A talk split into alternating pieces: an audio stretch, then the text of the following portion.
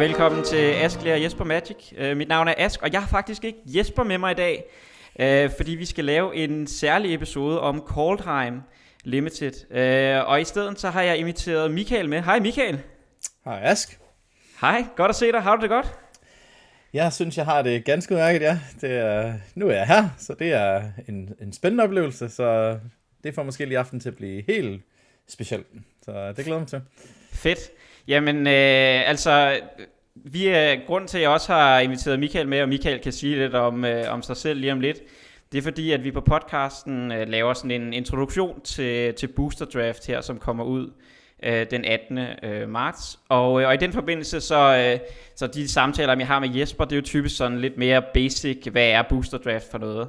Men øh, jeg tænkte, at det kunne være meget godt at lige lave sådan en deep dive på, på det sæt, vi har lige nu, og, og hvem bedre end at invitere en, der, der er bedre til Magic end mig, øh, der, der, der spiller det og virkelig ved, hvad han laver. Øh, så, så det var derfor, jeg tænkte, at øh, ja, du kan godt høre, at jeg, jeg roser dig, men, øh, men det er derfor, jeg inviterede Michael med, øh, for at vi skal snakke lidt om, øh, om Limited. Så det er sådan set det, vi, vi skal i dag.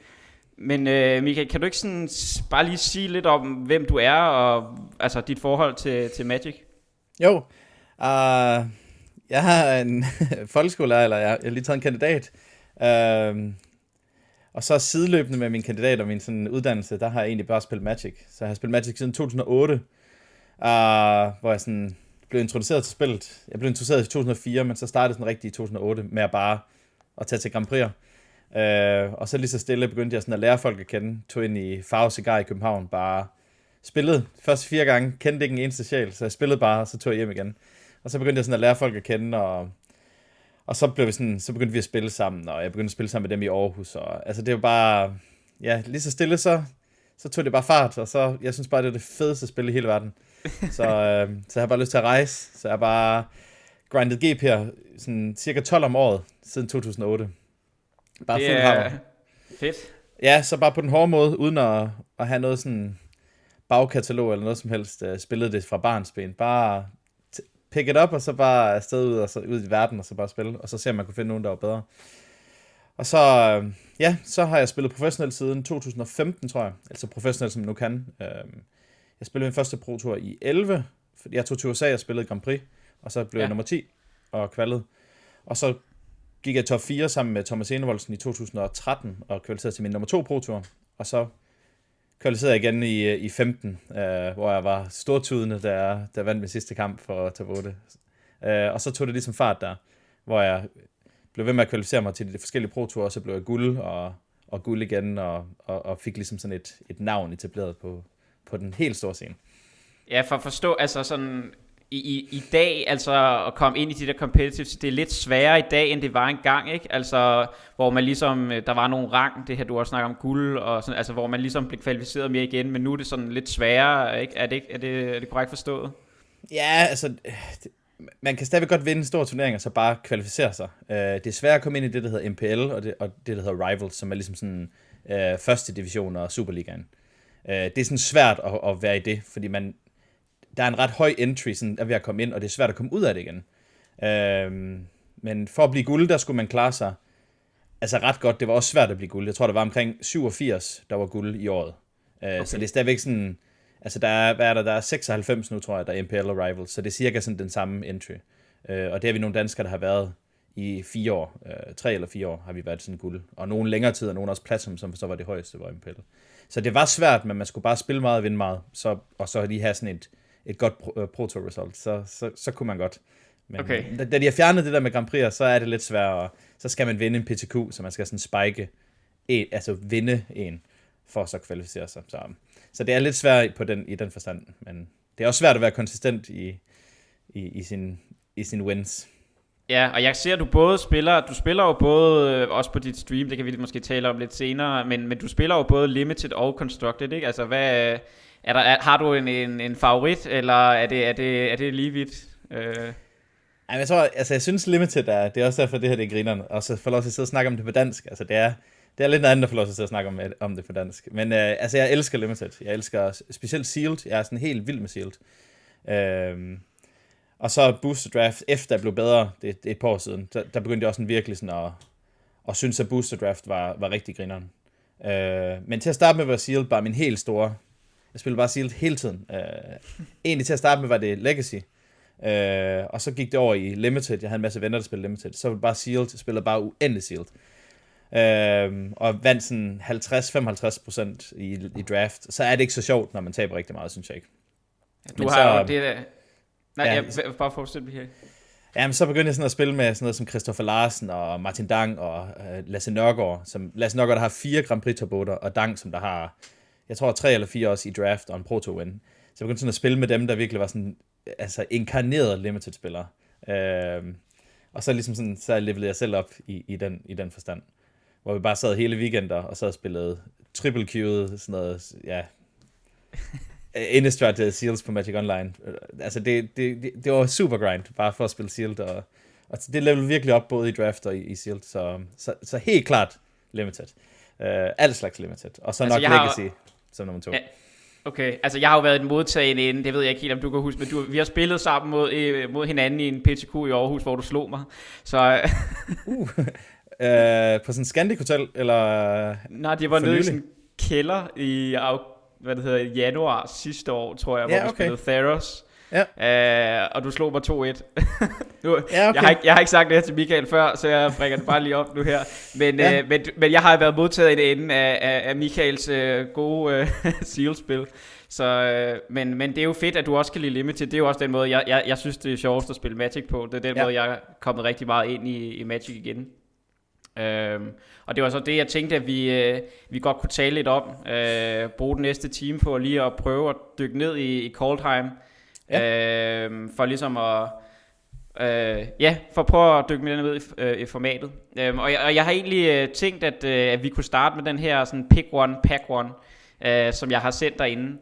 Øh, for ligesom at, at se, hvor er du henne. Altså vi er jo, øh, nu når vi optager her, øh, så er det den 16. marts, så der er stadigvæk en, en måneds tid tilbage. Jeg så, der, øh, jeg tror, at øh, Koldheim er op stadig på arena ind til 16. april eller sådan noget. Så vi, ja. vi har stadigvæk en måned i formatet, og vi har jo spillet det lidt. Øh, så det kunne være spændende at høre, om, hvor, hvor du er øh, henne øh, på sådan en pick one, pack one her. Ja, altså jeg synes, det er en, det er en ret grineren pakke. Altså der er virkelig nogle stærke kort den pakke her. Uh, og så har du selv uh, du har selv highlightet en af, en af de der picks, som sådan er pack Jeg tror faktisk, det er Arena, der selv gør det.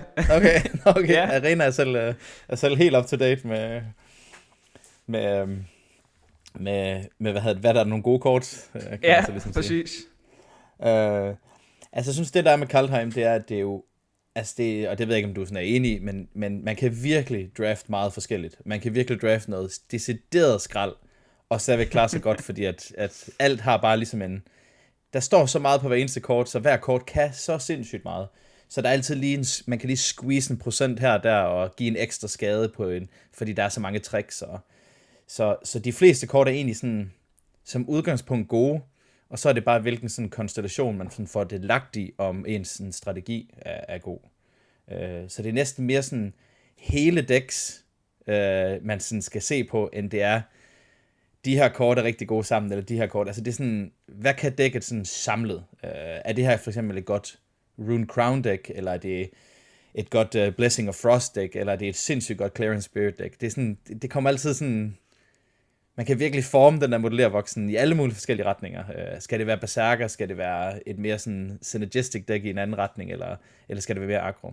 Og det ja, synes jeg er rigtig spændende. Der har din, sin plads, ikke? Det er også det, som virkede som om, at først var alle sådan, ah, Snow, det er det, man skal drafte, og så var der noget aggro, og så har folkene fået øjnet op for, at der er, der er også et elverdæk, og ja. at der er måske også et Blue White Flyers, eller der er, at, at der er bare super mange forskellige øh, sådan tofarvede dæk, som folk ikke opdagede. Øh, ja. Men det, ja, lige præcis. Og det, jeg synes, at når et format har det, øh, så er det rigtig spændende. Der, der var det dæk engang øh, i i det, der hedder Innistrad, det gamle Innistrad. Der var ikke nogen, der havde draftet sådan kort, der hedder Spiderspawning. Men når det, nu, når det bliver spillet nu, så er det en 100% del af meta. Det er næsten sådan det bedste dæk. Men der var bare ikke nogen, der har set det dæk før. Sådan, jeg tror, det er Luskat Varkas og Elias Vassfeldt, der sådan, han draftede lanternedæk, og, og Luis Varkas draftede der Spider Spawning, jeg tror til Pro Touren eller til et stort GP. Og hvor han bare smadrede alt. Altså, det, det, så det var også nogen, der ikke har set det, fordi der var ikke sådan ligesom det samme fokus, som der er nu. Uh, jeg synes bare, det er spændende, at det hele tiden sådan udvikler sig, og, og, og ja, og, og, og det forskellige decks, de sådan, som du selv siger, så er der nemlig et elf deck, der er sådan en elf ball, og et elf grind deck, og ja, der, der er nogle forskellige, sådan, og der er sådan det mytiske Giants deck, blå-rød Giants deck, som jeg synes, man nærmest aldrig kommer i, men alle bliver med at snakke om, hvor godt det er. Men hvis du bliver nu sat her uh, on the spot, ja. du, siger, du sagde, at det var en uh, god pakke til mig, før, ja. uh, inden vi lige gik på. Uh, hvad, hvad tænker du her? Uh, Jamen, jeg tænker, nu, jeg har ikke set dig i draft, Ask, så jeg ved bare, at du har klaret dig godt og været top 1200 i, i draften, så så der er jo sådan noget med, hvilken strategi man sådan uh, lægger for dagen. Uh, og ja. det vil man finde ud af, det mere man dykker ind i forskellige spillers, uh, altså gode drafters. Der er mange forskellige sådan, strategier. Der er nogen, der er meget sådan, analytiske, der er nogen meget matematiske, der er nogen, der er intuitive, der er nogen, der sådan, bygger dækket on the fly, nogen, der har en strategi, og sådan, nogen, der kigger signaler. Altså, der er virkelig der er 100 forskellige måder, og, og, sådan, og, det, og det er også det, der er sådan er spændende. Men altså, den har selv highlightet den der packmate. øhm, og jeg synes, ja. hvis, hvis man skal se på sådan de obviously gode kort i, i pakken, hvis man vil kigge, så har man Raren, som er Blessing of Frost. Så har man Clarion Spirit, så har man Basalt Ravager, eller Basalt Ravager, og så har man Herald, uh, King of Skemfar, og så har man Packmate. Det er ligesom dem, som der sådan, det tror jeg også, du er enig i, uh, altså det, det er ligesom dem, der sådan ligesom, ja, de viser sig uh, som, som de stærkeste. Sådan en som den Basalt er et virkelig godt kort men det kræver, at man sådan har et setup. Altså, den er god, når den kan skyde for to eller tre. Øh, men det er ikke altid, det sådan kommer together, og det sådan, for to kan det heller ikke altid være så powerful, fordi den, sådan, den blokker helt vildt dårligt, og den angriber også ret dårligt. Harold er tofarvet, så selvom den er stærk, så kommer den også med sådan en, en super constriction, at, at du skal have de der warriors eller elves, og den er tofarvet. Så hvis du tager den, så, så er du ligesom sådan forced til enten at spille de to farver, eller skulle splash den og den er ikke det fedeste splash. Så det er et hårdt sådan første pick, synes jeg. Ja, det er lidt noget andet, end hvis man synes, at den der Rare Saga, øh, som, som ja. ligesom, det er lige et power level over, hvor man tænker, okay, så kan jeg godt draft Elves, men at tage den her til at starte med, der er måske lige... Ja, lige præcis. Øh, den der Saga, der, der, der er det virkelig sådan... Den sætter virkelig sådan the pace of the game. Hvis den får til at resolve for dyr ind, og du har 4 11 eller sådan noget, altså, så går det fuldstændig mok. Så der kan man ligesom sådan draft en plan. Uh, så er der Clarence Spirit. Jeg synes, det er, altså, det er sådan nok en af de bedste uncommons, hvis ikke, jeg ved ikke, om det er den bedste, men, men den kan bare gå så fuldstændig amok i spil, at man ikke sådan kan nå at komme tilbage. Det med at have evasion er hårdt nok i sig selv. Det er den måde, man vinder over de der greedy snow decks på, ved at være hurtig eller ved at have evasion. Uh, og så er det to drop, der bare er helt bananas. Så, så jeg, jeg synes, det kort i sig selv har nærmest ikke nogen build around constrictions, så det er bare et godt to drop. Altså det er sådan det bedste to drop, du kan. Så den er helt sikkert sådan hvis man lige kigger over uncommons, så er den sådan, det jeg vil tage, hvis der ikke var andet i, i boosteren. Så er der den der Blessing of Frost. Den har lidt det samme som Herald, at den er egentlig multicolored, fordi den er snow. Og det glemmer folk lidt nogle gange, at det der med sådan, at snow er jo egentlig en, en sådan subtype, så du skal have x amount of permanence, før den bliver sådan god. Ja, ellers så, hvis man bare har nogle hvad, fire power creatures, så kan man trække, men altså det er jo ikke sådan, altså dens, hvis man bare ser den og ikke har særlig meget snow, så er det, så er det ikke et særligt godt kort, vel? Nej, altså, altså ja. ja. Jamen det er jo ligesom i forhold til, hvis du har, det er jo det der med, at der er sådan en eller anden skala også i forhold til, hvor nogle af snowkortene, hvor nogle kræver rigtig meget snow, og nogle kræver en lille smule snow, og den her sådan, det er ikke rigtig et payoff, men som er god nok til, at man tænker sådan, så er jeg bare snow. I hvert fald sådan Nej. har jeg i hvert fald haft det indtil videre. Nej, og det virker som om, at alle de gode grønne kort, der er næsten kun æderkoppen, som er 4 i power. Så skal man op på sådan noget Grizzly, og op på Ormen, og på den der U, som er sådan 5 drops. Så det her det er sådan automatisk en sådan late bomb, hvis man ikke har, har snow. Og så er spørgsmålet, hvis du har en U og en spider og en, og en orm i spil, er du så ikke allerede lidt foran på bordet, så måske er det sådan lidt winmore. Plus den er to farver, fordi den har det der snow. Og så, hvis den trækker to kort, on average, at du spiller den, øh, og lægger to counters, så er det næsten ligesom en langsom glimpse. Øh, nej, det hedder den ikke. Den hedder Behold the Multiverse. Den hedder glimpse i den format. Øh, så, så hvis den kun trækker to kort, er det ligesom en lidt dårlig glimpse. Hvis den trækker to kort og lægger en counter, så er det en langsom glimpse med en lille upside, men den scryer ikke. Så, så selvom den kan virke rigtig stærk, og der er nogen, der virkelig bliver blændet af, at sådan, wow, den går fuldstændig amok, så er det sådan, ja, hvis du lægger fire counters, trækker fire kort, så er det et sygt kort. Øhm, men den er sorcery, den kræver snow, og, ja, den har sindssygt meget sådan build around, og det, det kan jeg ikke så godt lide. Der skal man ligesom være i dækket, før det bliver sådan en ting. Uh, og så kommer vi til den der packmate. som bare... Den varme grød, vi, vi taler uh, også uh, udenom. Ja, nu har vi ligesom sådan talt os uh, væk fra, fra rares og uncommons. Uh, det packmate gør, det er, at den giver tre power og tre toughness på bordet, som er rigtig godt mod det meste aggro. Så gør den, at i dit grønne dæk har du et et to-drop, fordi den fortæller for to. Øhm, og så trækker du kort. Så det vil sige, senere i spillet, der får den ligesom der videre i dækket, når du trækker den. Den er ikke bare sådan et, et stykke kød, og så whatever, okay, så slår en person ihjel, og så fortsætter vi. Den er ligesom sådan, den replacer sig selv, som altid er godt. Så man laver ligesom en to for en på sig selv, øh, på den positive måde.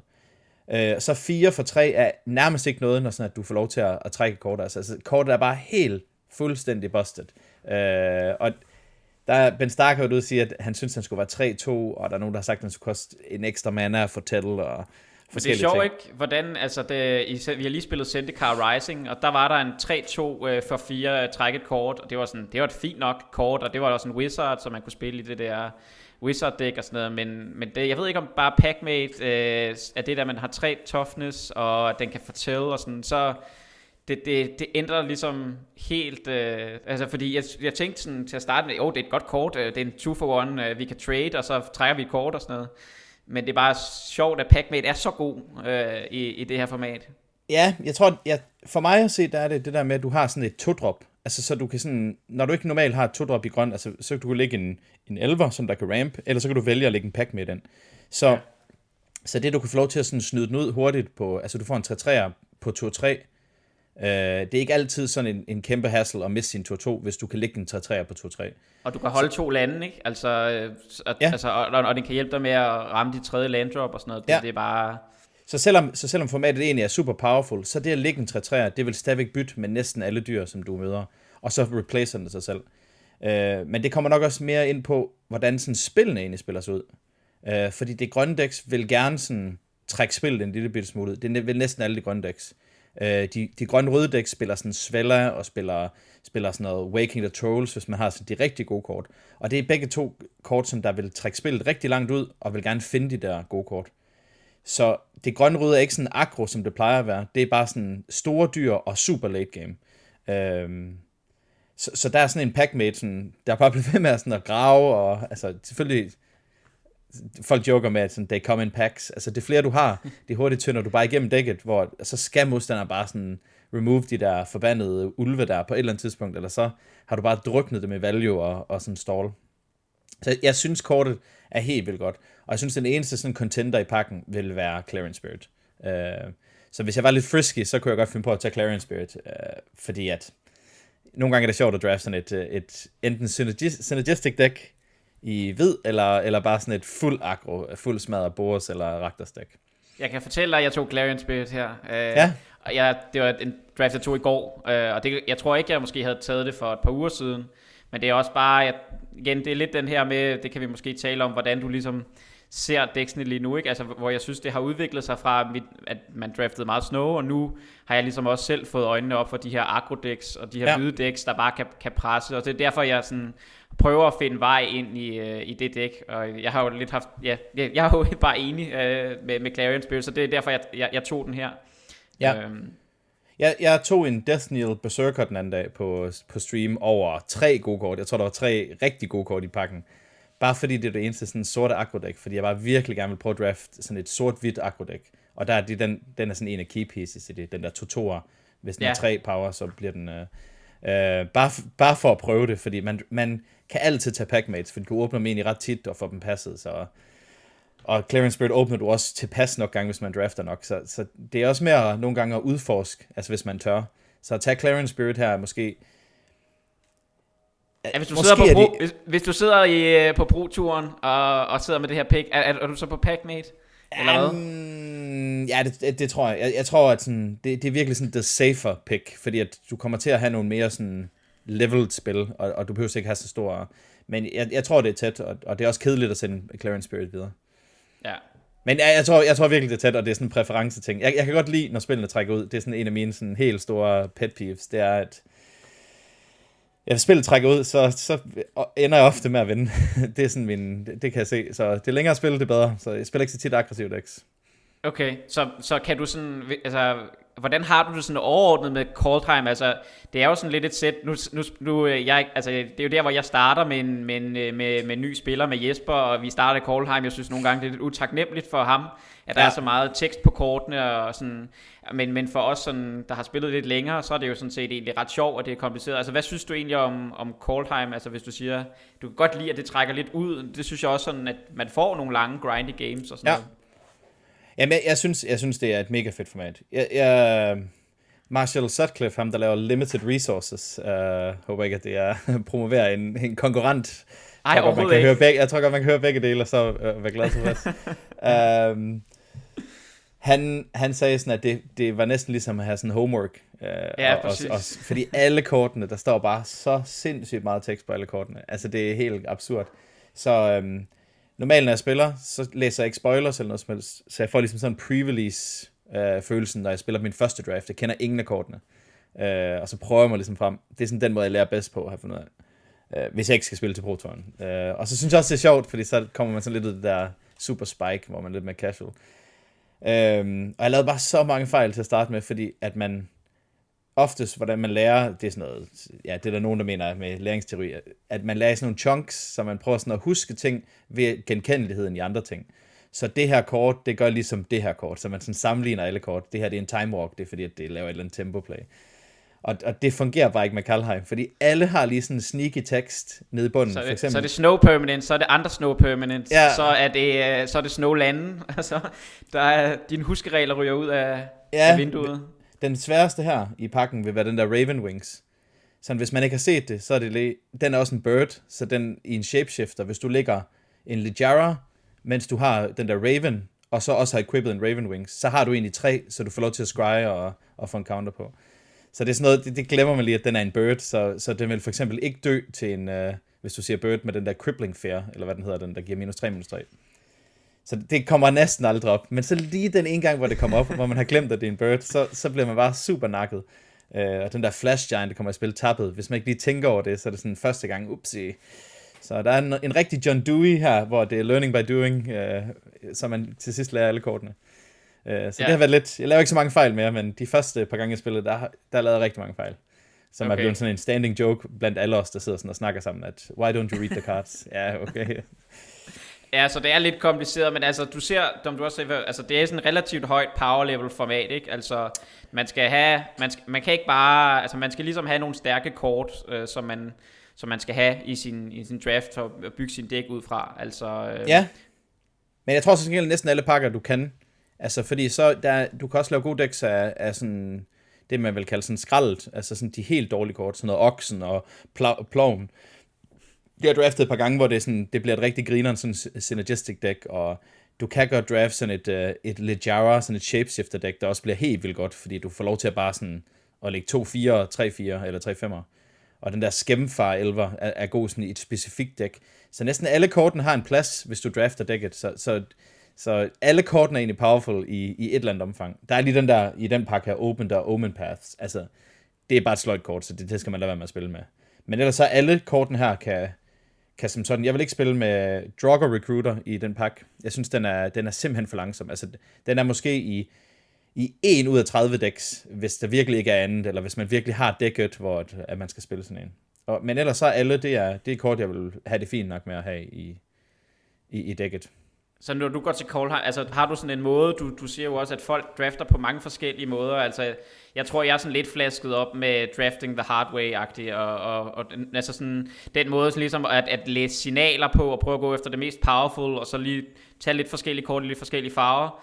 Øh, det var sådan, jeg, jeg, jeg startede, ja. og så at finde min lane, og jeg tror, at med, med lidt mere erfaring nu her, har jeg sådan nogle gange okay med, at hvis jeg synes, jeg ser nogle kort, som er, er powerful nok, og har en strategi i hovedet til en arketype, så kan jeg godt nogle gange sådan soft force noget lidt, altså sådan drafte lidt med præferencer. Altså har du sådan en måde, hvor du tænker, det her det er min måde at drafte på, eller... Jamen, jeg, jeg, tror, jeg tror, jeg drafter på det, som du kalder the hard way. Uh, altså, det er lidt sværere på, på arena, fordi folk er lidt, lidt mere ligeglade. Altså, der er flere, der bare sådan, ja, okay, sure, jeg drafter Surius i dag, og så kører de bare.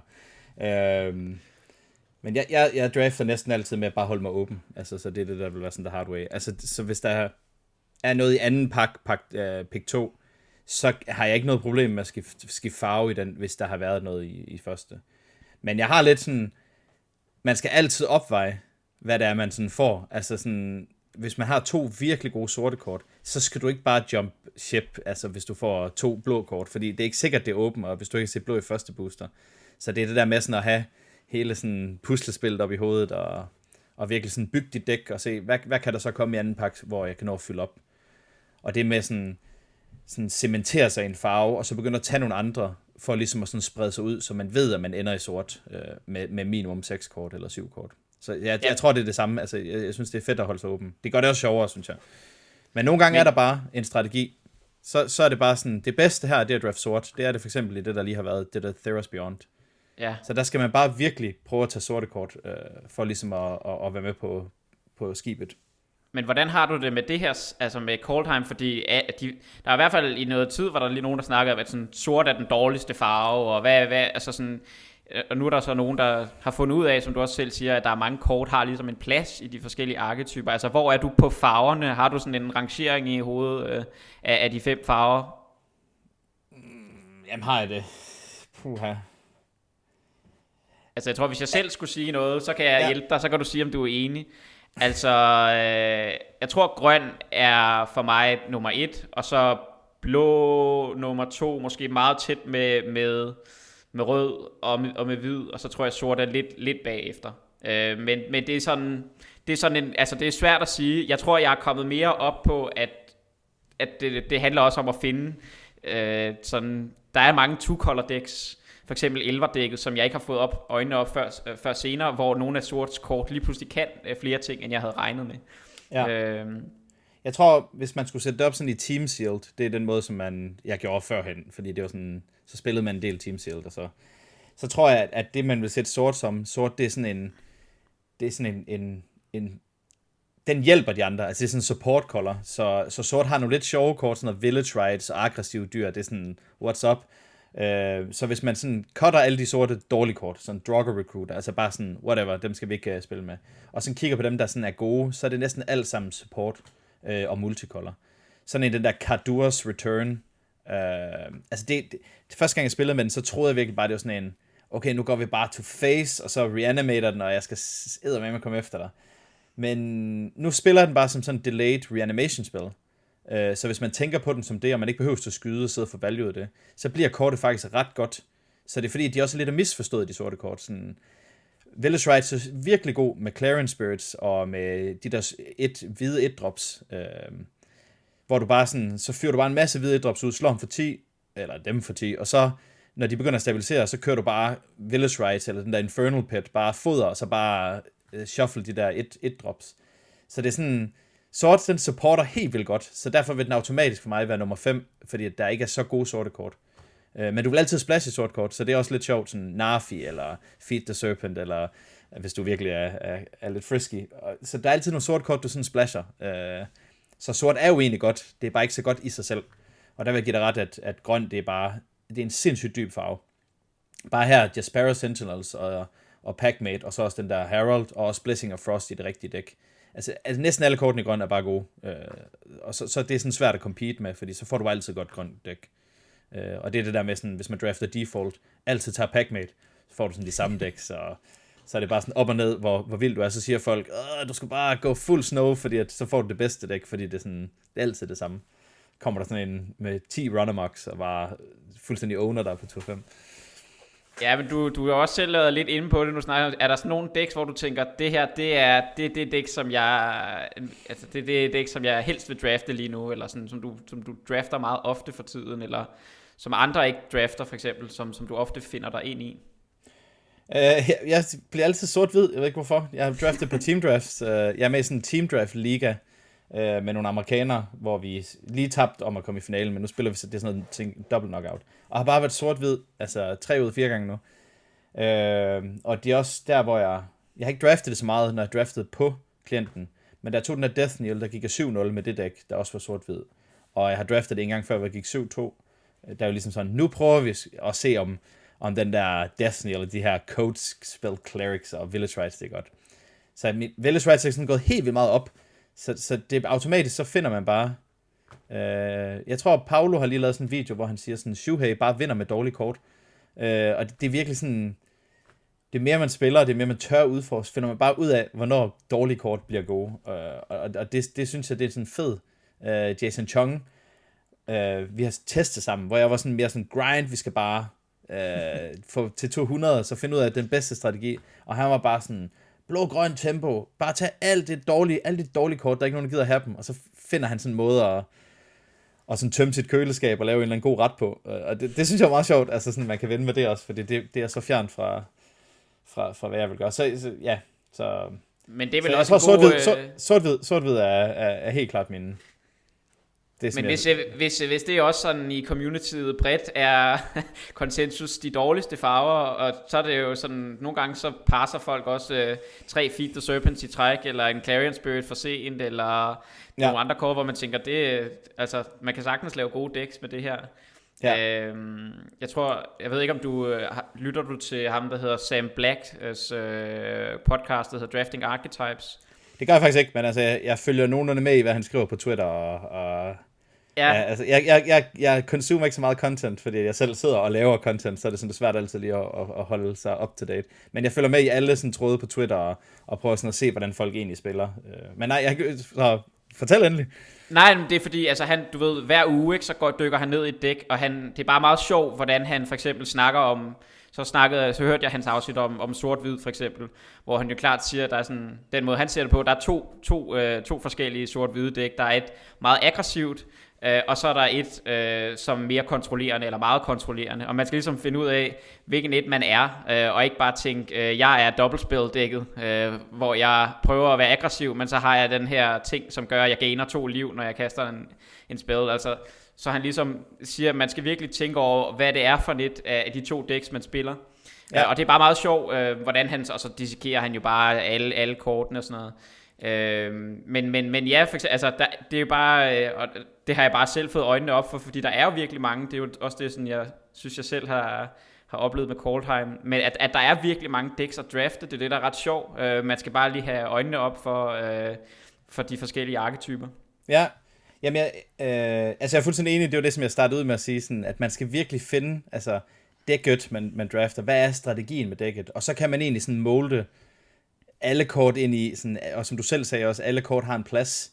Øh, alle kort har en plads, hvis man har dækket til det. Village Rides har en sindssygt god plads, hvis man, hvis man spiller sådan et super bombedæk, øh, som, eller sådan et super tempodæk, hvor man bare skal have foder.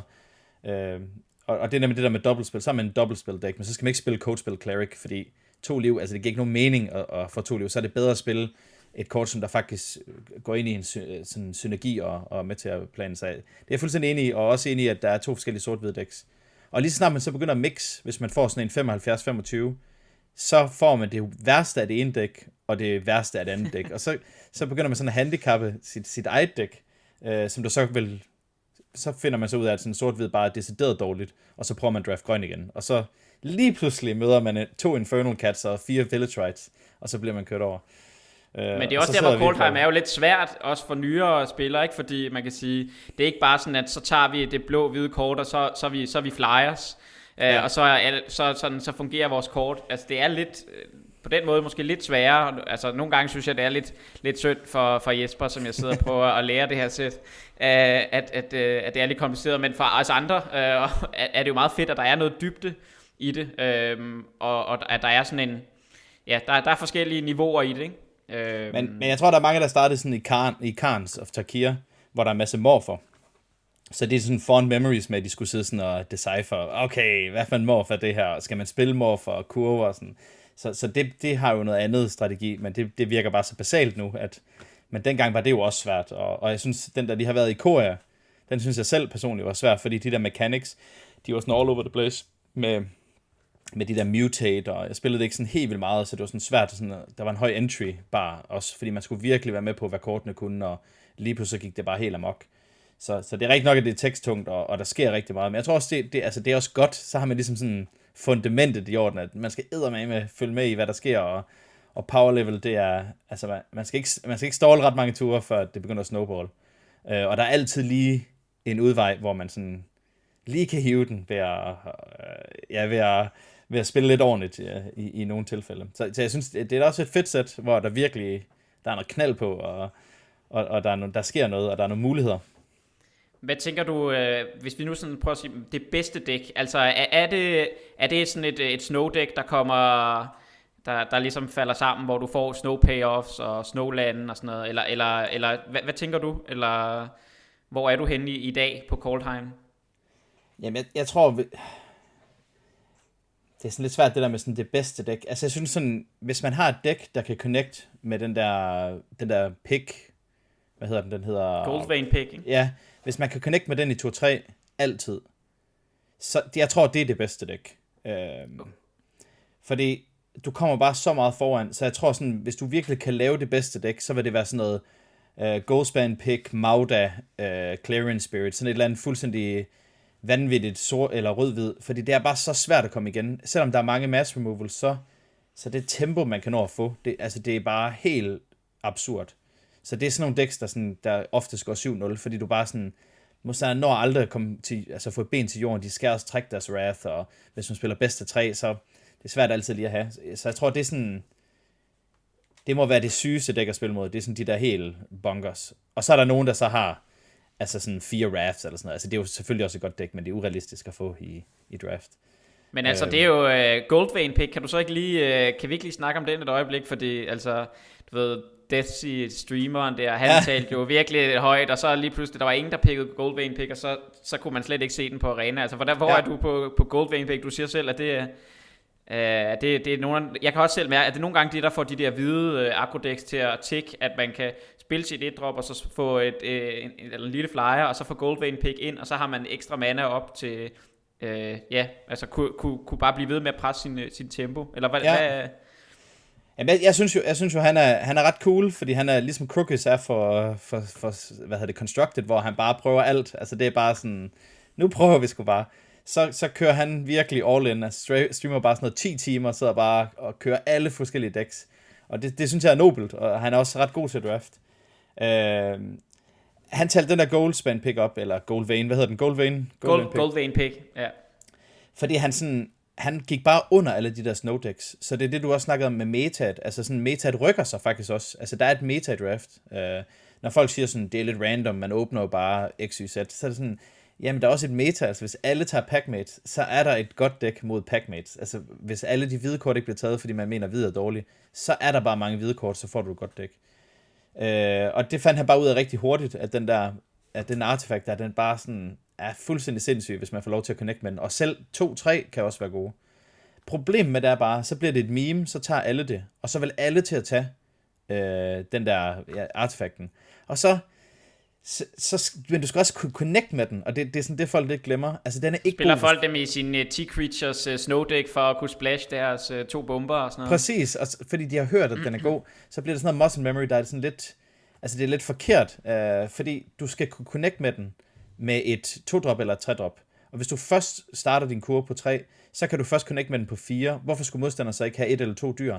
Altså så spiller du spil, hvor de ikke gør noget, øh, og, og folder til plus 1 plus 1. Så vil sådan noget som Mammoth Grove bare være helt sindssygt, og den der den røde hjelm vil også være vanvittig. Og det er den jo ikke i praksis.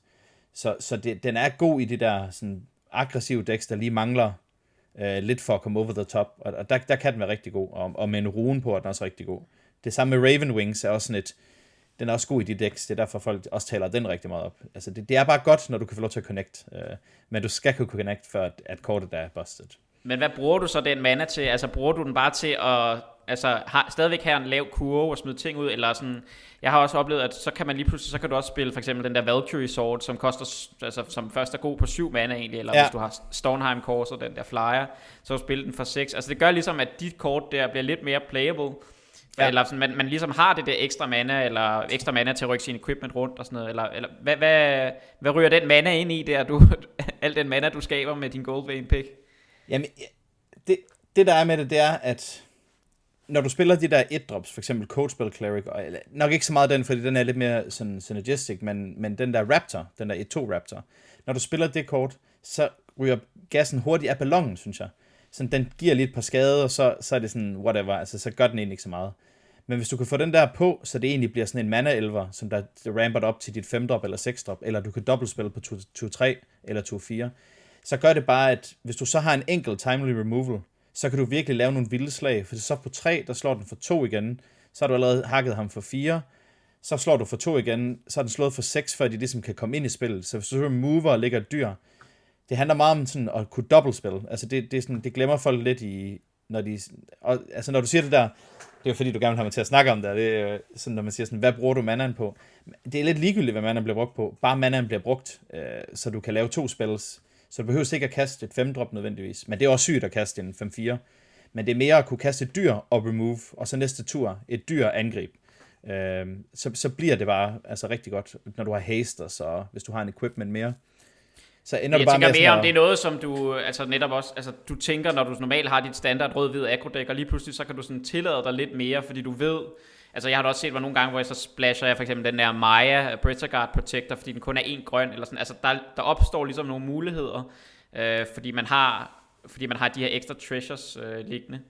Ja, jeg, jeg tror, når jeg, når jeg spiller både sealed og draft, så ser jeg næsten altid på, hvad kan mit dæk? Altså, kan mit dæk vinde? Er det godt, eller er det dårligt? Så hvis det sådan er under en femmer, altså hvis det er sådan en 4 ud af 10, så, så vil jeg gerne prøve at være lidt sådan øh, voldsom med min, med, med min sådan, lige bryde, gå imod statistikken, sådan, okay, så kan jeg godt splasse en Maja på en, en, en Forest. Det skal nok gå. Ja. Men hvis dækket er egentlig sådan okay, så, så, så kan jeg bedre lige at se det på, sådan, hvis jeg spillede 100 spil, hvordan skulle jeg så, altså hvordan vil det statistisk sådan, komme i mit favør? Så derfor har jeg ikke så tit spillet 15 lande. Det sker sådan nærmest aldrig. Men det er sket. Øh, vi har haft en strategi til en pro hvor vi bare spillede 15 lande.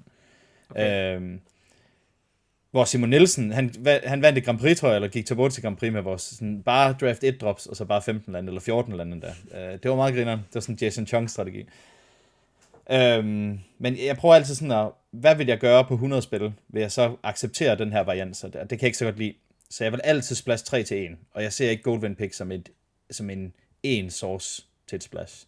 Så, så, så det gør jeg sådan set egentlig aldrig, det der. Øh. Det er bare, at man kan komme til at dobbeltspil med... Okay. Så ligesom sådan for en masse tempo på bordet, så får du bare sådan noget, så har du fire to drops, når personen har tre eller to dyr, og så trækker du en demon ball, bang, og så får du lov til at slå igen, så du bytter. Så er de altid to creatures bagud, fordi du har fået lov til at kaste øh, fire ekstra mana i sådan det long. Og det, det er det, man vinder på. Det, det er sådan, sådan essensen i tempo. Uh, her der får du det bare igennem det der treasures. Og de, den, altså hvis du skal sige din top hvide comment sådan i agro lige nu, hvad, hvad tænker du så? Er, er, det, er det den der Battlefield Raptor, øh, som er øverst, eller... Ja, jeg synes faktisk, jeg synes, den er ret god. Jeg synes faktisk egentlig, de hvide dyr er ret dårlige, så jeg ved ikke, hvorfor det er så godt. Det er som om, at de, sådan, de fylder lige sådan nogle huller i... Jeg, jeg synes, de der, den der Valkyria, den der Tretor, ja. øh, altså den er ret god den, den, den slår virkelig hårdt, og når man sådan kan cheat den ud tidligt, den er, det er sådan ret vildt. Så kan jeg sådan okay godt lide den der Starnheim Pegasus øh, Corsa, måske hedder den. Den, ja. øh, der, der, der, snyder med manaen. Men det er mere, ja. fordi den bare er flyvende. Altså, der er ikke, der er ikke noget sådan... Så den nogle har det også godt, godt med en Goldvein pick, ikke? Altså lige... Jo, jo, jo, jo. Altså, lige snart du kan købe det der til 3 træer eller 4 træer, så begynder det virkelig at slå hårdt i luften. Øh, og, og grøn er bare så super svagt over for, over for flyers. Det er derfor sådan noget Clarence Bird, de der editter, altså de er bare vanvittige. Det er derfor Raven Wings også er, er he, et helt vildt godt kort, og derfor Broken Wings er et main deckable kort i grøn. Fordi at, at Flyers er bare altså, så irriterende, som de altid har været. Øh, og specielt over for grønne decks. Så ja, jeg spiller altid en Recluse der... og, en, og en Broken Wings i, i min grønne decks. Fordi det ja, de har kun en 4-2 reach ikke? Uh, for 3 mana, og så har vi Broken Wings. Ja, og så er der uh, ja. Jaspera, som der er i... Og Nå ja, det er, det er helt det, det, det nye hot. Altså, vi, vi kan jo også snakke om uh, grøn. altså, med er et, ikke? Altså, det vi, det vi vil, ja. det de fleste vil enige om. Hvad så? Altså, jeg har jo hørt, at der er nogen, som har, har des, altså, Diaspora Sentinel som deres nummer 3 uh, øh, top common uh, over Struggle for Skæmfar, og så måske have Ormen, altså 6-6 uh, Ravenous ja. Lindworm som to. Hvor, hvor, hvor du... Uh, hvor, hvor picker du dem? Eller sådan... Ja, det, jeg har faktisk ikke tænkt så over det sådan med pick orders. Uh, det er noget med, at vi altid diskuteret førhen. Men det er sådan... Det er, som om, det er også at, svært at sige. Altså, det ja, er det ja, jo. men jeg har faktisk godt hørt, at, sådan, at jeg ved, Sam Black, netop Sam Black, han, han har virkelig taget den der Jaspera op, og den er begyndt sådan virkelig at komme i meta. Næsten alle spiller den, fordi du kan sådan squeeze lidt mere på manaen, og den er egentlig ret vild med både struggle og, og, og at den har reach, så den giver lidt utility, og, og den får lov til at ramp. Så den har virkelig fået noget love, den der Jaspera, sagt af, hvor unplayable folk sagde, den var til at starte med. Et, to reach for en, ja, det er normalt ikke noget, vi spiller. Men... Nej, nu spiller man også i Constructed, det, der Toskir-dæk, øh, ja. eller Toski-dæk. Jeg, jeg synes, den, den er god, altså den, den kan virkelig være god, specielt i Sealed, hvor du virkelig, hvor du gerne vil prøve at presse citronen så meget som overhovedet muligt at få, at få din mana ind. Og så er den god med en equipment på, altså hvis den er 2-2 reach, så er det et fint kort, så, um, så det, det kan den hurtigt blive, eller 2-3 for den sags skyld, så kan den næsten blokke det hele. Men jeg synes Packmate, og så også Struggle, og så synes jeg Ormen egentlig er ret god. Men øhm, jeg, synes, jeg synes sådan noget pick orders er ret grineren, sådan, hvis man skal... Men det kommer altid ned til sådan, hvad vil jeg tage første pick, første booster? Og der skal jo være så en contender til, altså til den klart nummer 1. Øh, fordi fra anden pak, eller, eller ikke fra anden pak, fra anden pick, så har du allerede 100.000. Hvad har jeg sendt videre? Hvad får ja. jeg sendt? Øh, hvad er taget i pakken? Øh, og, og, og, og hvor, godt er de, hvor gode er de kort, så der er nu. Så der kan du godt have en, der er en clear first pick, men fordi du har taget et, der er højere first pick i første, der så er multicolor nu, så, så hvad, hvad tager du så? Så det er bare sådan et mega matrix, der bare sådan åbner sig efter første... Så, så det gælder måske pack 1 og pack, eller pick 1 og pack 2, og så fra pick 3, der, der er det sådan, øh, okay, så, så, kan du virkelig ikke bruge pick order mere. Så, så oftest bruger folk meget tid på det, uden at det, ja, øh, sådan, hvad er de bedste tre comments? Altså, det, Demon Bolt er god, Behold, uh, The Multiverse er god, og Pac-Man er god. Altså, det, ja, de er gode alle sammen. Ja, så, så er det bare, hvad lige skal man ikke vælge. Men det, det er bare også bare, øh, også bare for at putte dig lidt on the spot. Øh, ja, ja, men, ja, ja, øh, jeg, jeg, tror, jeg tror, jeg er enig. Altså, jeg tror, Pac-Man bare sådan by far nummer et. Øh, og så så, så grøndæks mangler struggles. Så hvis du er i grøn, så vil struggle være. Men du skal med at have nogle dårlige andre kort, hvis struggle det skal være dit first pick i, i, i boosteren. Altså, så, jeg synes, der er mange uncommons, du tager over den, og også mange røde og hvide kort, og sort kort for den sags skyld. Så ja. altså, det er et godt kort, men du skal virkelig have lige to-tre kort, før du tager en struggle, tror jeg. Men i forhold til grøn, bare lige for måske rundt grøn, altså der er jo mange sådan, altså hvad tænker du stadigvæk sådan, grøn af snow, eller tænker du, når du spiller grøn, altså det, det kan være alt muligt, at øh, det kan være øh, rød-grøn beatdown, det kan være elver, det kan være, eller, eller prøver du sådan, hvis du, hvis du picker øh, packmate der, hvad, hvad tænker du så, at du, du gerne vil nu her øh, med din draft? Jamen, altså jeg synes sådan, så vil jeg gerne åbne en svæller, kan man sige. altså det håber jeg, det er det næste pick, okay. der kommer i. Fordi så er vi ligesom sådan, øh, så, så har vi ligesom et, et dæk, der er sjovt, og, og et dæk, der sådan kan nogle forskellige ting, hvis vi kan få lov til at draft svæller.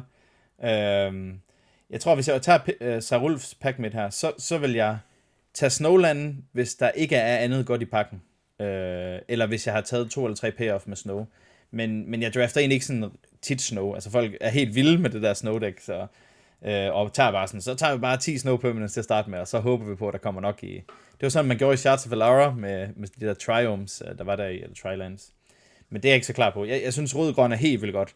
Jeg synes, øh, jeg synes, grøn-blå er helt vildt godt også, øh, hvor du, der får du fjernet den der, den der ustabilitet, det har imod flyers. Øh, du får lidt mindre powerful kort, men, men du kan få sådan noget, den der bouncer 2, øh, og du kan lave sådan en rigtig grindy deck med, med nogle flyers og lidt, lidt øh, card draw. Så jeg synes egentlig alle, jeg synes sort-grøn, det er ikke så godt, medmindre du har elves. Altså det, det kan være, det kan være lidt svagt sort-grøn, fordi der supporter sort øh, ikke sådan helt ved meget, der skal du have uncommons, for det er rigtig godt. Men, øh, men alle andre konstellationer, det, det er godt, og så snow, det er bare sådan en ekstra. Hvis det er snow, så er det oftest tre eller fire farver, så, så på den måde, så er det...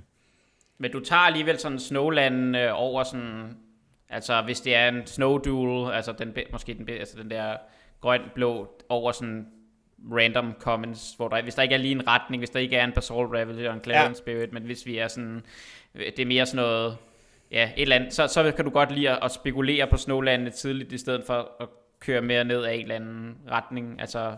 Ja, jeg synes, jeg synes, altså Snowland har en høj upside, specielt hvis det er de der, hvis det, hvis det er det blå. Altså den grøn-hvide er ikke så god, for det er ikke så tit, du kommer til at splash hvid. Altså det er svært, fordi de gode hvide kort, de koster, de koster næsten altid dobbelt hvid. Så, så grøn-hvid er helt klart den laveste, men, og så rød-hvid, når du spiller snow. Men ellers så er alle de andre, de er egentlig sådan, de er ret gode. Specielt, som du siger, den, øh, den blå-grønne, og så den grønne-sorte. Jeg synes, de er virkelig... For når du har dem, så kan du begynde sådan at, at fokusere på at tage et godt kort, for eksempel Nafi, hvis du får den sent. Den er ikke så god i alle decks, men den kan være rigtig god. Så kan du tage den, så, så ved du, du allerede har sat fundamentet til at have splashet til, til Nafi. Og, og, og det er ret vigtigt, for så skal du ikke ud af sådan og sacrifice et godt pick senere, for at få et Snowland, som der er tappet. Nu har du taget det over en dårlig common, som er sådan interchangeable. Så det er også med lige sådan at, det er igen der hard way, sådan, øh, se hvad du får tilsendt, og så, og så prøve sådan at, at, at manøvrere så godt du kan, ved at få highest upside på dine picks. Jeg tror, at Louis Scott Vargas, han sagde, at den bedste Snow Basic øh, i den seneste episode af Unlimited Resources, det var Snow Island, fordi ja. typisk har du det grønne fixing, og så, kan du, så, så har du brug for at hente kan du hente blå, ikke? Det er ikke, ja. det er ikke Snow Forest, som man måske kunne tro, øh, fordi at når vi først har grøn og Spirit of the Elder Guard og Horizon Seeker, så vil vi gerne hente det blå. Ja, øh, jamen, det, er, er det, det er jeg fuldstændig enig i, og så tror jeg, at rød er måske altså nummer to i, i, den, uh, i den logik der. Fordi at... Ja, fordi vi gerne vil spille Svella. ja, præcis. Jeg elsker Svella. Det er det sejeste kort. Men, øh, men så, øh, altså vi, vi har jo talt lidt om agro. Øh, hvad er der nogen Du, du selv til uh, Giants, øh, så er vi lidt over i det blå. Ja. Øh, hvordan, hvordan, øh, hvordan har du det med det? Ja, men, det ved jeg ikke. Jeg har draftet det en gang. Jeg kan ikke få det dæk. Altså, jeg har prøvet, jeg har prøvet Force, jeg har prøvet at, og, okay. og jeg næsten at bribe folk til at... Nej, det har ikke, men folk vil sgu ikke sende mig de der, de der Giants-kort. Jeg får sådan en ægger, når jeg bare sådan er fuld sort, så jeg kan ikke tage den, så så jeg tror, jeg har spillet med Ægger to gange i, i, jeg ved ikke, hvor mange drafts jeg har Jeg, jeg har draftet ret mange gange, så... Okay. Jeg, jeg, jeg har kun haft det en gang, og der klarede mig rigtig godt. Der gik jeg 7-2. Uh, men det var mere sådan et bare et godt blåt rødt dæk, uh, end det var Giants. Altså, jeg, jeg havde det som, jeg, jeg synes lidt, det virkede som om, det var en af de stærkeste de, sådan tofarvede dæk til at starte med, når man bare har Ægger, og så, så har man en, en to-mana removal spell, der giver 6 damage og trækker kort. ja. Det er sådan også sådan, det virker ret vildt. Uh, ja. Så, så jeg, jeg, altså, jeg, jeg, har, jeg har sådan succesfuldt uh, kunne drafte sådan en gang imellem, når det lige, altså hvis folk bliver ved med at passe uh, squash og andre ting, og så, så åbnede jeg en Cyclone Summoner den anden dag, den bliver jeg lige nødt til at, at prøve. Det, det fungerede ja. også meget godt. Ja, den er helt vanvittig også. Det, det, det er et sjovt kort også. Øhm, så, øhm, ja, ja, ja, altså, men jeg, jeg, jeg ved... Ja, undskyld, jeg bare... Nej, nej, du, du var ved at sige noget, Michael.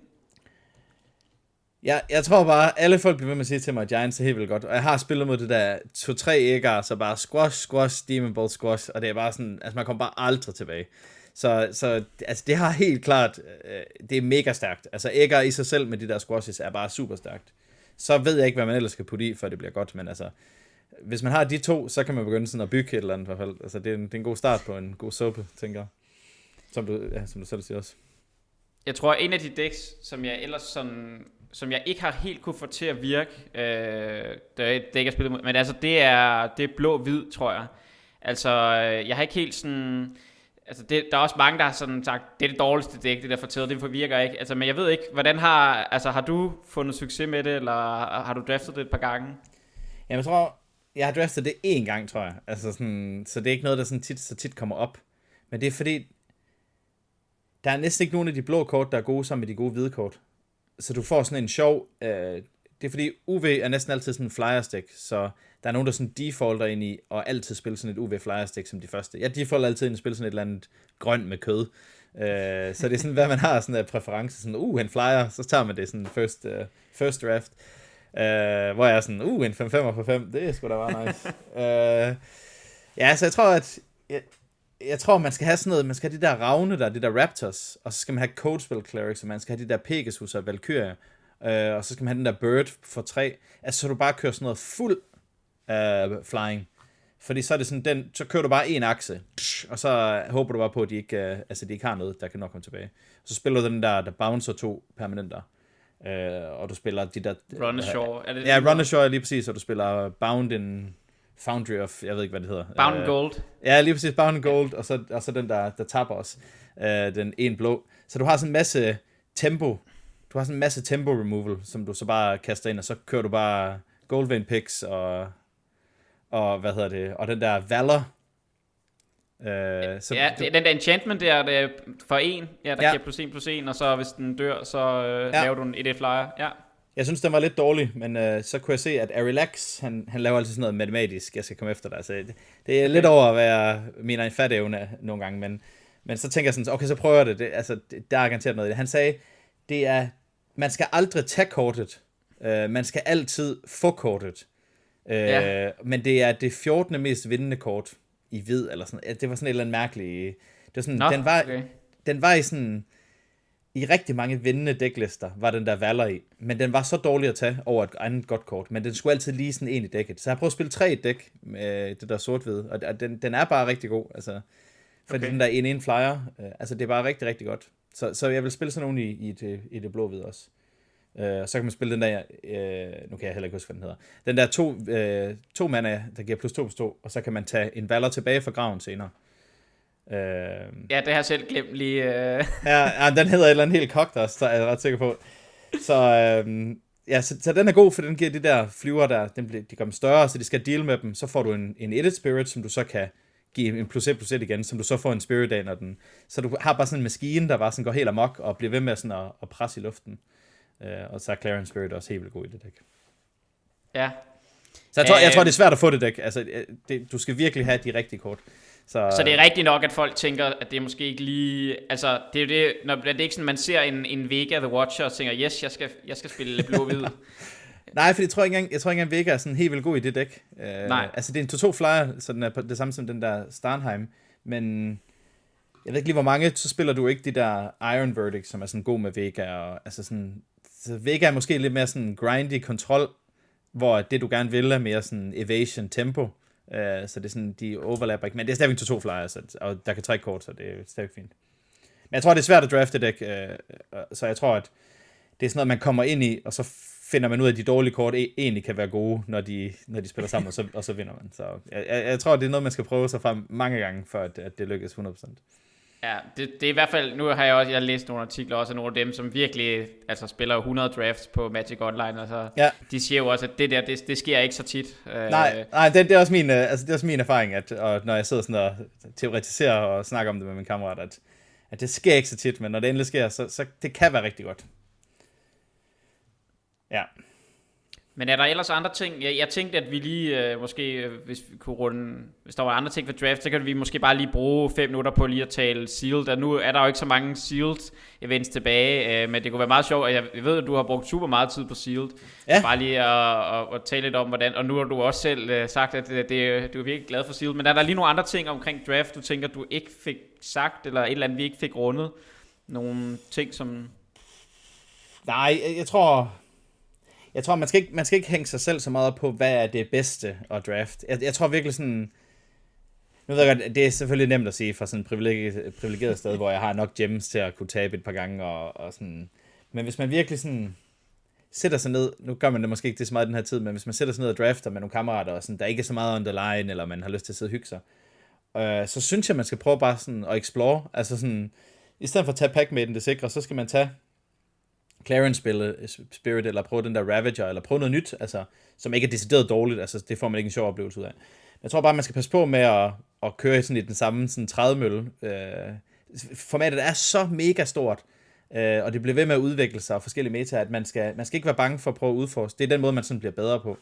Øh, og det, det her, det er virkelig et godt eksempel, for der er nogle helt klare øh, strategier, man altid kan draft. Og så er der alt det, der ligger under, som man sagtens kan få, hvis man tør at prøve. Og det, det synes jeg bare, at man skal... Det er jo det, der er sjovt. Det er det, du garanteret synes er sjovt. Det jeg selv synes er sjovt. At det er sjovt at vinde, men det er også sjovt at sådan få lov til at udforske og, og virkelig sådan få noget glæde i at sidde og, og lave puslespil og, og finde frem til noget sejt, og så have nogle fede spil også. Uh, og det, det får man virkelig, Explorer man... Sentinel har en særlig plads i, i nogle grønne dæk, uh, ja, som man ja, ellers troede var unplayable. Ja. ja, ja, lige præcis. Altså, jeg synes, at man skal bare man skal bare give sig hen. Så er der en masse strate- strategiske sådan advice, men altså det, det kan også blive hurtigt tungt, og det snakker du også om med Jesper. Øh, altså, og det er der andre, der også snakker om en masse, og jeg har selv skrevet om det. Når jeg streamer, så snakker jeg også om det. Men, men jeg synes, det vigtigste, det er sådan, det er sgu bare sjovt. Altså, hvis man godt kan lide Limited, så kan man virkelig få noget, noget fedt ud af det her format, fordi der sker bare så sindssygt meget hele tiden. Øh, og man er sådan sin egen lykkesmed i, i langt størstedelen. Jeg vinder nogle helt absurde kampe, fordi at, at at man bare sådan, man hele tiden kan få den der 1% ved at lige vide, hvordan kort sådan er rigtig godt. Fedt.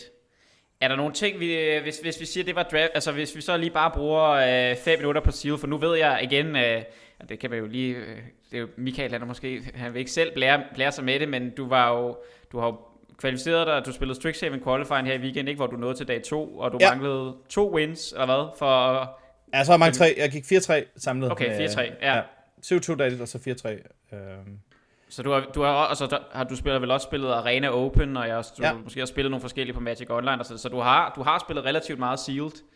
Øh, ja, det her format, ja du, du siger jo også, at der ikke er flere, men der er faktisk, altså der er jo ongoing uh, Nå, Magic Online, ja, på Magic Online, ja, ja, ja, det er rigtigt. Uh, Som er også store turneringer, der er, der er sådan noget 3-600 mennesker med i de der turneringer, så, så det er egentlig ret uh, populært. Men jeg gik faktisk også, jeg, jeg cashede på den der Arena Open, jeg gik 7-2, 6-1, eller 6-2 i, så jeg har også, jeg har været heldig i at, og egentlig også klare mig godt, så sådan noget put your money where your mouth is. Jeg, jeg har faktisk, uh, jeg har faktisk testet en del til det, og spillet meget Sealed, og så det er også gået ret godt. Så det er meget heldigt. Det er altid dejligt, når, når man kan se, at det bærer frugt, det man gør. Så. Ja, men hvis du så, altså, hvordan har det været? Altså igen, det er jo bare, altså, jeg har, jeg har snakket en del også om Seal bare på podcast og sådan noget, men altså, det er jo, typisk siger man jo, at Seal er lidt langsommere end, ja. end draft, ikke? Øhm, og at, øh, det, i hvert fald min erfaring har meget været, at man, man meget prøver at, at spille sin bedste kort, for der er så meget fixing. Og hvis man ikke kan det, så kigger man, okay, har jeg et agro-dæk, eller har jeg et eller andet to color dæk, som kan fungere. Og det er sådan ligesom, det er et eller to. Øh, jeg ved ikke, om du har haft samme oplevelse. Uh, jo, det har, det har jeg lidt. Altså sådan, det er som om Seals power level er mega højt. Altså sådan, men det, det der er sådan lidt af hårdt, det er, at agrodexene, de bliver hurtigt sådan, det er nemt lige at bort fire Scorn effigies ind, øh, eller bort øh, en Iron Verdict den, hvis du ikke havde den normalt. Altså, der er mange kort, der egentlig er gode mod agrokort i Sealed, og du har en ret stor pool. Så de fleste decks har egentlig en måde at kunne bare sådan, okay, så spiller jeg en Guardian, fordi ja, modstanderen spiller Breakneck Berserker, så spiller den der 2-2 Guardian, der ligger en counter på. Så kan den ligesom sådan en brick wall ind til at få min store. Men det vil man ikke spille normalt, fordi man prøver sådan at optimere sin game 1 bare sådan noget fuld hammer på, øh, på, på splash og, og grind. Så formatet er super grind i, i Sealed, og det er rigtigt nok, at sådan, man ser sgu en koma oftere, end man, end, end man gør i, i draft i, i Sealed, fordi folk virkelig prøver at få den spillet. Øhm, men jeg tror, det der er vigtigst, det er sådan, og det er igen det der med, hvordan man sådan er skolet i, i, i, for, i forbindelse med at splash. Folk de splasher så sindssygt meget øh, på alle mulige absurde måder. Sådan, ah, men det kan vi godt, fordi den er gratis, og der er to, og det, det, det trækker du intuitivt. Og sådan. Folk har med meget sådan noget bro-science. Hvis så bare går ind og læser Frank Carstens artikler omkring manabaser, så ved man, at det skal man bare ikke gøre, hvis man gerne vil vinde en turnering. Og du skal alligevel gå 9-0 i sådan nogle turneringer, eller 7-2. Så hvis dit dæk er godt, så synes jeg, man skal, man skal passe på med det der med at, at tabe til varians. Fordi så, så får man de der taglige spil, hvor sådan, uh, jeg trækker ikke min kolder. Så taber man den ene kamp, og så har du et, et godt, tæt, langt spil, hvor du måske bliver afplædet, eller, eller laver en lille fejl, og så taber du på den. Så du har sådan en trælskamp at tabe, og så har du en, en kamp, der var god, som er sådan, at vi taber alle sammen til nogen, altså nogen spil, hvor vi laver fejl, eller så taber og så man til ligesom, modstanderne, og så taber man til sig selv. Bagefter. Ja, lige præcis. Og så er, vi sådan, så er man bare ude af turneringen, fordi man, man tabte den ene kamp på varians, øh, fordi man, man squeezede sin mana base. Så, så det er noget med hele tiden skal opveje, øh, og, og det synes jeg, folk er lidt... De bliver lige lidt cocky med... Så, så læs lidt Frank Karsten. Om du forstår det eller ej, så bare have det til at klistre det op på din væg. 3 til 1. Øh, hvis du spiller to, så trækker du ikke begge to inden tur, inden tur 14, eller hvad det nu er.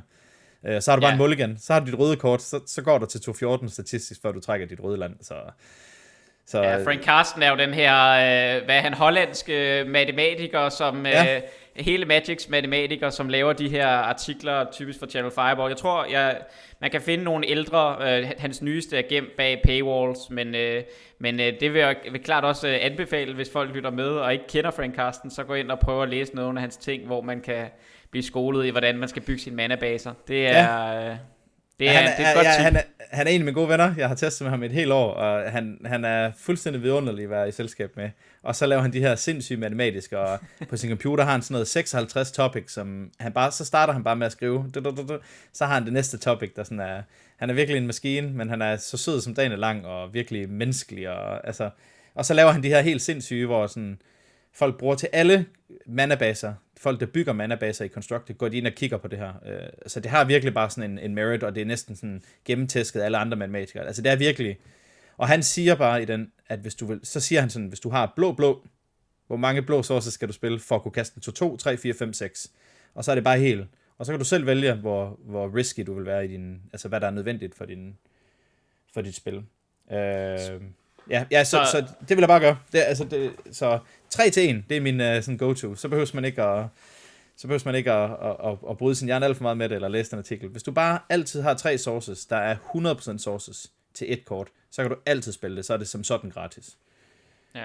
Men hvis du tænker med, altså så tilbage til Shield, så, så folk er lige lidt for grådige måske. Altså, ja. når vi siger grådige, så mener vi, at, øh, at folk strækker deres manabase og er lidt måske for optimistiske ja. øh, i, i Coldheim Shield. Hvad, hvad er det egentlig kan tillade sig? Altså, hvis ja. de egentlig har et godt dæk i to farver, eller, eller i tre, så spiller de fire eller, eller fem. Ja, altså jeg, jeg har kvalificeret mig uh, på dag to til den der Open, der spillede jeg sort-hvidt, eller sort-blåt. Jeg havde så godt nok uh, Rathen, den der Blood in the Snow, tror jeg den hedder.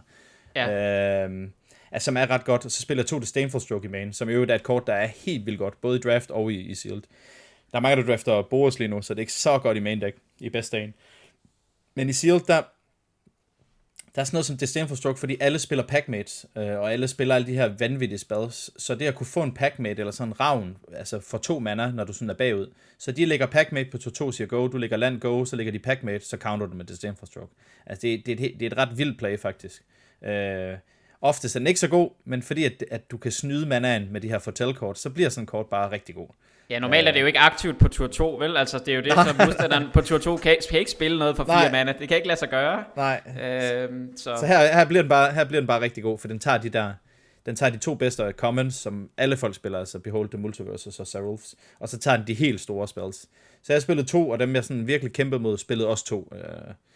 Og så spillede jeg øh, på dag 1, der spillede jeg af øh, den der Strixhaven uh, qualifier, der spillede jeg, um, uh, der spiller jeg bare sådan en sort-grøn dæk, bare sådan et helt klassisk beatdown med en Tegrids Lantern, og så to packmates, og så ellers bare ikke noget sådan helt vanvittigt. Det var bare et godt dæk, uh, som der spillede sig ret godt ud. Vi kan jo eventuelt linke til din, uh, din decks i, i shownoten fra, ja. podcasten, så kan folk gå ind og, og se dem. Uh, uh, og det, altså, det var gode decks, uh, men det var ikke sådan noget, hvor man ser sådan en koma, og jeg skal komme efter dig, og sådan, altså alle de der 19 svellas, og jeg, altså, det, det var, det havde så på dag to, men jeg klarede mig så ikke så godt, men der, der var virkelig en manabase, der blev sådan strukket fuldstændig ud, hvor vi virkelig sad og sådan kalkulerede det øh, bagefter, som jeg havde gjort det rigtigt. Øh, det, tog mig, det tog mig lang tid at lave den manabase. Men det var også sjovt, altså det er også sådan, det er også sådan, kan man det her? Øh, altså, hvordan skal det lige hænge sammen? Og 3, 4, 5. Øh, men jeg synes, at folk de splasser øh, lidt for meget, og der er rigtig gode decks også, og hvis du har en, en god strategi, er det ligesom i draft, at, at sådan, så kan det godt være, at du møder Koma, men altså, så slå dem ihjel før tur 7. Øh, det, det, er mit, det er mit bedste bud til Koma, altså. Dream Trawler var der i Theros Beyond. Den var super irriterende at spille mod, øh, og gjorde bedst af Seaguard. Men Dream Trawler sådan helt specifikt.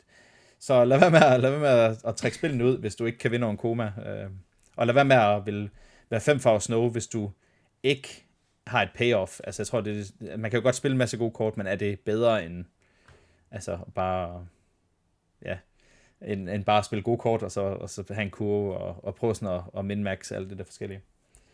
Og så tror jeg, at du skal, have, du skal næsten have en lille bitte smule sådan, at, at lækkert du kan gøre. Øh, om det er en Mammoth Growth, hvis det er den eneste instant dit spil i dit, uh, i dit dæk, så kan det godt være, være god nok i dit dæk. Fordi hvis du bare sidder og spiller sådan noget vanilla, hvor du bare kaster sorcery speed det hele, så kan du godt blive kørt over, fordi der aldrig sker noget i, i tre spil. Så øhm, ja, så der er nogle blå kort, sådan noget, den der bouncer kan være ret god i et dæk, der virkelig har behov for sådan en ability, øh, så du kan komme ud og, og gøre noget. Og den der Runnershaw, eller hvad den hedder. Var det ikke, ja. den hed? Ja, jo. Altså, sådan, sådan ja, du kan, også, du... Ja, sådan kort kan jo også bare sådan fuldstændig blow out modstanderen. Uh, i ja, og kan bounce ens egen uh, saga, så kan bounce uh, sit eget creature for, for ja. Bound Gold, og uh, den, den har bare, uh, ja, normalt, normalt plejer vi ikke at spille sådan en 6 mana spil der i Limited så oftest, der kan bounce, men Ja, det ved jeg ikke. Den virker bare ekstremt godt her. Ja, øh, den, den, den er rigtig god. Når vi har siddet og draftet med nogle kammerater, Martin Dang og jeg, så, sådan, de vil, de, folk vil sgu ikke tage den. Altså, de, de sidder bare, de hader for det kort der, så bare sådan, du skal have den i dit dæk. Du kommer til at vinde på den, og så er det fedt at sidde sådan og klappe i sine hænder bagefter og sige sådan, I told you so, når, når vi sidder bagefter. Det er meget sjovt. Det havde vi lige sådan en, de, de, der var to, der var, de vil ikke have den, og de vil prøve at sådan squeeze den ud af dækket, så var sådan, du putter den i, og, eller så sidder vi ikke og drafter med dig mere. Bare sådan helt bully. Øhm, Ja, så jeg tror bare, jeg tror bare det er det, man skal huske på, at, at der er gode decks. Man skal ikke sådan blive blændet af, at alle folk de spiller Koma. Altså, det, det gør alle folk ikke. Folk spiller gode decks, og det højere du kommer op på Swissen, det, det bedre decks møder du. Øh, men det er både gode Giants decks, og gode Distemful Stokes decks, og, ja, og, og gode Koma decks, desværre, kan man sige. Ja, men øh, det, så tror jeg også, vi har været rimelig meget rundt om øh, det hele. Det, det var, har, har du andre ting, du tænker, du lige vil sådan på falderæbet? Øh, altså, jeg synes, at lige vi skal, du må lave lidt reklame for, for dit stream. Altså, du streamer jo på Twitch, ikke? Øh, jo, godt, nok jo, jo. På, godt nok på engelsk, det må folk jo tage, men... Øh, Ja. Øh, jamen det gør jeg. jeg. Jeg streamer under mit navn, Michael Bunde, på, på Twitch. Jeg har lavet en lille fix aftale med min kæreste, at mens jeg er jobsøgende efter at være færdiguddannet, så, så kunne vi godt prøve at sådan systematisere det. Så jeg, jeg har streamet fra 8 til 2, øh, men nu fra 9 til 2. Det passer lidt bedre med, med barne øh, morgenen herhjemme. Øh, men fra 9 til 2, øh, sådan tre eller fire dage i, i ugens løb. Og så har jeg lige applyet for partner, øh, som der gør, at sådan, så skal jeg ikke tænke så meget på sådan viewer average. Så nu kan jeg prøve sådan at, at være lidt mere og sådan om aftenen, og, og så, så der kommer lidt, lidt, lidt andre tidspunkter nu, øh, måske også. Øh, men ja, det må I endelig gerne komme ind og kigge, og folk er velkommen, og det eneste, det er, at man skal have en ordentlig tone. Øh, jeg er klar på at diskutere øh, det hele, men, øh, men man skal være ordentlig ved hinanden, og man skal have en ordentlig... Ja, altså man kan godt diskutere med mig og være uenig. Det vil jeg faktisk gerne have, fordi så har man noget at snakke om. Men, øh, men man skal bare snakke ordentligt til hinanden, og, og, og være inkluderende. Så det, det, det synes jeg, det er sådan det, det eneste, der sådan er, er min barrier.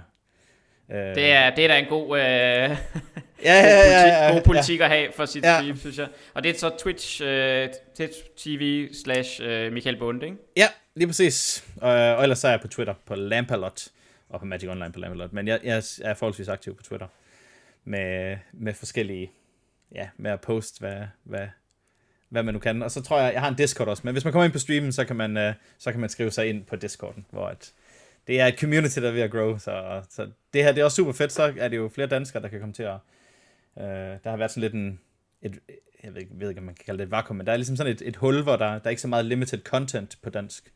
Øh, det har der måske været lidt med i sådan en klaver, men det er gået lidt væk, specielt med corona. Så det er super fedt, at, øh, at ja, selvom det er det da- til måske den, den, den lidt lavere del, det ikke så, altså, men det, det skal jo også have, så bygger det jo så lige så stille op, så det er jo super fedt. Præcis. Jamen det var også, ja, det var sjovt at kunne have sådan en samtale, hvor vi kun taler om, om limited. Det er jo det, jeg synes, der er, Ja, er sjovt. Og så lige for, altså, ja, som sagt, hvis, hvis folk øh, hører det her, øh, så, så har, øh, hvor vi vores, øh, både vores øh, Facebook og vores YouTube-kanal, Askelager og Jesper Magic, og så har vi jo også bare vores podcast, hvor den her kommer ud som, øh, som ekstra episode. Øh, uanset hvor man lige er, er stødt på den her, øh, så kan man jo enten høre den øh, på lyd eller, eller på video. Øhm, og så har vi også, vi har også et lille klubhus, øh, hvis man gerne vil med til det, hvor sådan for nyere spillere, hvor man kan komme ind.